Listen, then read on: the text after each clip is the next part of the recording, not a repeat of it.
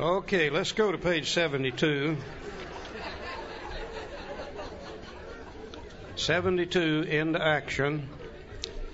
Uh, we want to run very briefly now through steps 5, 6, and 7, and then we'll take our break, okay?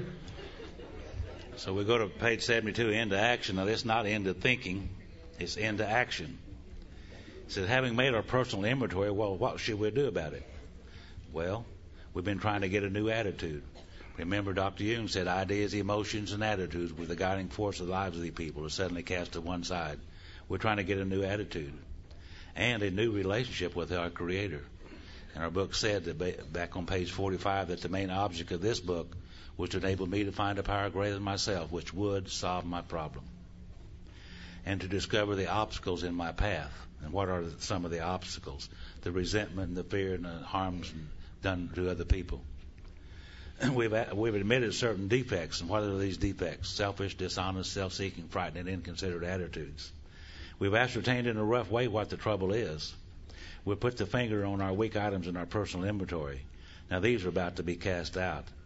This requires action on our part, which, when completed, will mean that we admitted to God, to ourselves, and to another human being the exact nature of our defects. This brings us to the fifth step in the program of recovery mentioned in the preceding chapter. Now we know that step five says we admitted to God, to ourselves, and another human being the exact nature of our wrongs. But if you'll notice here in the narrative, he said the exact nature of our defects. And people used to ask Bill about this, and we've known two ladies that worked with Bill with and for him for years. They both tell us the same thing. People would say, Bill, why did you use the word wrongs in step five, yet in the narrative here in the book, you use the word defects? And by the way, Bill, what's the difference anyhow between a wrong in five, a defect in six, and a shortcoming in seven? And they both said that Bill would just kind of rear back and smile. And he would say, When I took English and writing courses in college, they taught me not to use the same words over and over. Shows how dumb you are. You know, you know, you know. He said there he said, There really are no differences in these things. He said, In step four, we find those things that block us off from God. In step five, we're going to talk about them to another human being. In step six, we're going to become willing to turn them loose. In step seven, we're going to ask God to take them away. And He said, You can call them anything you want to a wrong, a fault, a mistake, a defect, a personality flaw, or whatever. And we're going to notice on the next couple of pages that's exactly what he does with them. I followed it up in the 12 and 12. 13 years later, not only does he does it, does he do it there, but he does it twice as bad as he did in the big book. Using these words interchangeably back and forth, all of them meaning identically the same thing. He said this is perhaps difficult, especially dis- discussing our defects. There's that word again. He did it again right there. With another person. We think we've done well enough at admitting these things to ourselves, so there's doubt about that. In actual practice, we usually find that a solitary self appraisal is insufficient. Many of us thought it necessary to go much further. We would be more reconciled in discussing ourselves with another person when we see good reasons why we should do so. The best reason first if we skip this vital step, we may not overcome drinking. You know, uh, you take these forms now, and they're very, very vital information that we've done here.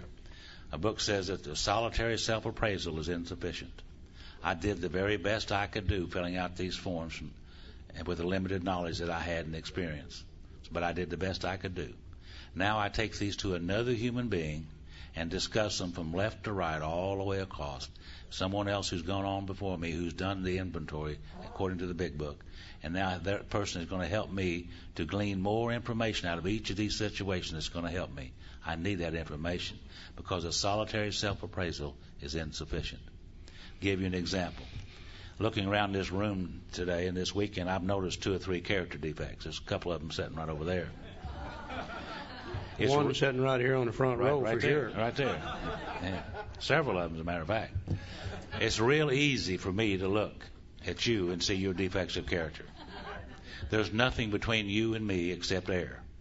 But it's very, very difficult for me to look at me and see the truth and see my defects of character because there's years and a lifetime of rationalization and justification for these attitudes. And I need another human being to be able to look at me objectively and to help me see things that I couldn't see. Because I'm starting out on a brand new lifetime engagement here, and I need all the information and help that I can get to have a very successful life. And I did the very best I could do in the inventory process, but a solitary self appraisal is insufficient. I need God and another human being to help me see things that I couldn't see. Now, to be sure, we have no contradictions here. Over on page 73, on that first paragraph where it says more than most people, just the sentence before that said, but they had not learned enough of humility, fearlessness, and honesty in the sense we find it necessary until they told someone else all their life story. Now, there's the statement that got us confused about step four. And we all began to write our life story thinking that would be step four. But as we can see, 95% of our life story really doesn't have anything to do with our alcoholism. In fact, I was born in 1929. That really don't have anything to do with it. But I tell you what I have done. If I've taken my inventory the way the book says, I've shared all my life story in those areas that really count. Resentments didn't come in my head just today. They've been popping in my head as far back as I can remember. I've shared all my life story resentment wise. Fears didn't come just today. They've been coming in my head as far as I can remember. I've shared all my life story fears wise. The harms I've done to other people, I didn't hurt them just yesterday. I've been hurting people as far back as I can remember. My mother said to me one time, she said, Charlie, you were the meanest kid I ever saw. She said, I had a little problem loving you myself. You know, when mama don't love you, you're pretty bad off. Yeah. And as I look at these things today, my whole life is centered anyhow around those three things. Those resentments and those fears and those harms I've done to others. So I don't have any quarrel with that statement at all anymore. If we've done our inventory, the way the book says, we've shared our life story. Now here's why we really need to share this with another human being. More than most people, the alcoholic leads a double life. He's very much the actor. To the outer world, he presents his stage character. This is the one he likes his fellows to see. He wants to enjoy a certain reputation, but knows in his heart he doesn't deserve it. A practicing alcoholic is trying to live two lives. You know, we've got a conscience. Whenever we're sober, we try to live like people are supposed to live. But when we're drinking, since alcohol lowers the inhibitions, crowd, we do things that we would never think about doing sober. We're living two lifetimes when we're a practicing alcoholic. The inconsistency is made worse by the things he does on his sprees.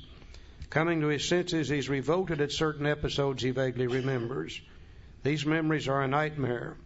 He trembles to think someone might have observed him. As fast as he can, he pushes these memories far inside himself. He hopes they will never see the light of day. He is under constant fear and tension, and that makes for more drinking.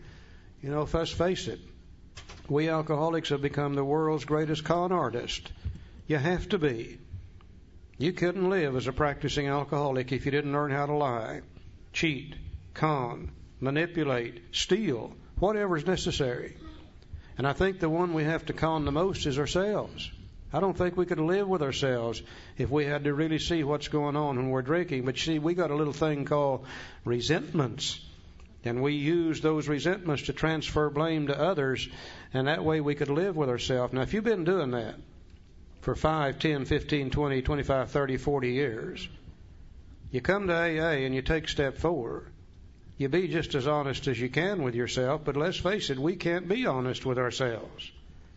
I now need to take my inventory, take it to another human being, one who's walked this walk before me, who understands four, five, six, seven, eight, and nine according to the big book, and have them help me see those things I can't see about me. Now they're going to change anything in column one. Not going to change anything in column two. They'll probably change some things in column three. You know, one place I said this was caused by the sex instinct, and he said, "No, nah, it isn't." Said you're just trying to build your self esteem. That's all you're trying to do. In the fifth column, one place I said this this was caused by fear, and he said this is plain damn dishonesty. That's all this is. He helped me see things I couldn't see. We're getting ready to start a lifetime changing process. We need to be sure that we're trying to change the right things so we can have peace of mind in the future, and we just can't see it by ourselves. Now, I know confession is good for the soul. And I know if you belong to a denomination that requires it, you ought to go do that. But I still think you ought to take your inventory to somebody in AA, preferably a good sponsor if you got one that knows the program. The main thing is, do they really know the program? If they do, they can help us. If they don't, then all we're going to get out of is confession. We need more than that. Page 74 tells people, tell you how to, to pick somebody. That is not valid today like it was in 1939. In 39, the first person out here in California that got this big book didn't have any other AA members or any sponsor. And it was difficult for them to find somebody to do step five with. That's what page 74 deals with. But today, there's plenty of good people out here in California that understands this program, that have worked this program, that have walked this step before. That's who we need to select to take step five with. Hopefully, it'll be our sponsor. Page 75 tells us how to do it. So when we decide who is to hear our story, we waste no time. There's that time factor again. We have a written inventory and prepared for a long talk. We explain to our partner what we're about to do and why we have to do it. He should realize that we're engaged upon a life and death errand. Most people approached in this way will be glad to help. They would be honored by our confidence. I'll never forget when I called my sponsor Franklin. I said, Franklin, can I come over this weekend and do my inventory, do my fifth step? He said, Sure, I'd love to have you come over. So I went over there to East uh, to uh, Olive Branch, Mississippi, and I sat down there with Franklin that evening, and I said, Well, I've got it all prepared here, and you've helped me a lot, and I appreciate it. He said, Yeah, I know you do, and I'm ready to get started. He said, But first of all, let's you and I do the third step prayer together. That's the kind of sponsor I had and we asked God to be with us during this process. And we did that, and we set about looking into this inventory process. And Franklin helped me see things that I couldn't see. I shared these things with him from left to right, all the way across. And he asked me questions and helped me see things that I couldn't see. Shared with me some of the things that happened with him and how he could see things. And it helped me a whole lot. It helped me a lot. And then after that weekend was over, where the book says we pocket our pride and go to it, illuminating every twist of character, every dark cranny of the past. Once taking this step withholding nothing, we are delighted. Now we see the results. Some more promises. We can look the world in the eye. We can be alone at perfect peace and ease. Our fears fall from us. We begin to feel the nearness of our Creator. We may have had certain spiritual beliefs, but now we begin to have a spiritual experience. We believed in step two. Now we begin to have a spiritual experience. The feeling that the drink problem has disappeared will often come strongly. We feel that we're on the broad highway walking hand in hand with the spirit of the universe. You know, I remember back when I was drinking how my mind used to race uncontrollably every night. And that's the main reason I drank was to stop it. And after I did this fifth step and I was on my way home that afternoon, I was I, I used to lay awake nights thinking if I could just get it all even one time, just get it back to zero, back to even in all those situations, just one time I'd be okay. And by this time, I could see that I could do that. I was looking forward to the next steps because I wanted to get things squared away one time. And I thank God all the way home for this process up to this point. Now, if you've done four and five, according to the big book, you've done a lot of work.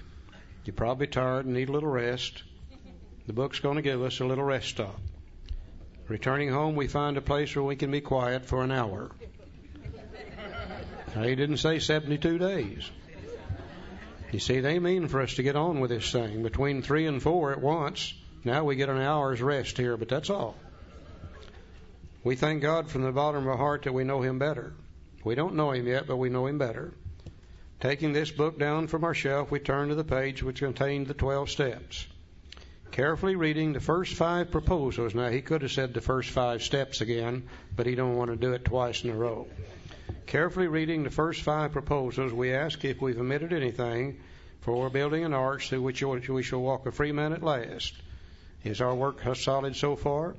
Are the stones properly in place? Have we skimped on the cement put in the foundation? Have we tried to make mortar without sand? And once again, we're referring to the wonderfully effective spiritual structure, the personality change we're building. Step one, willingness, was the foundation. Step two, believing, was the cornerstone. Step three, he told us it's an arch we'll pass through to freedom, and three was the keystone. Now we put two more stones in place.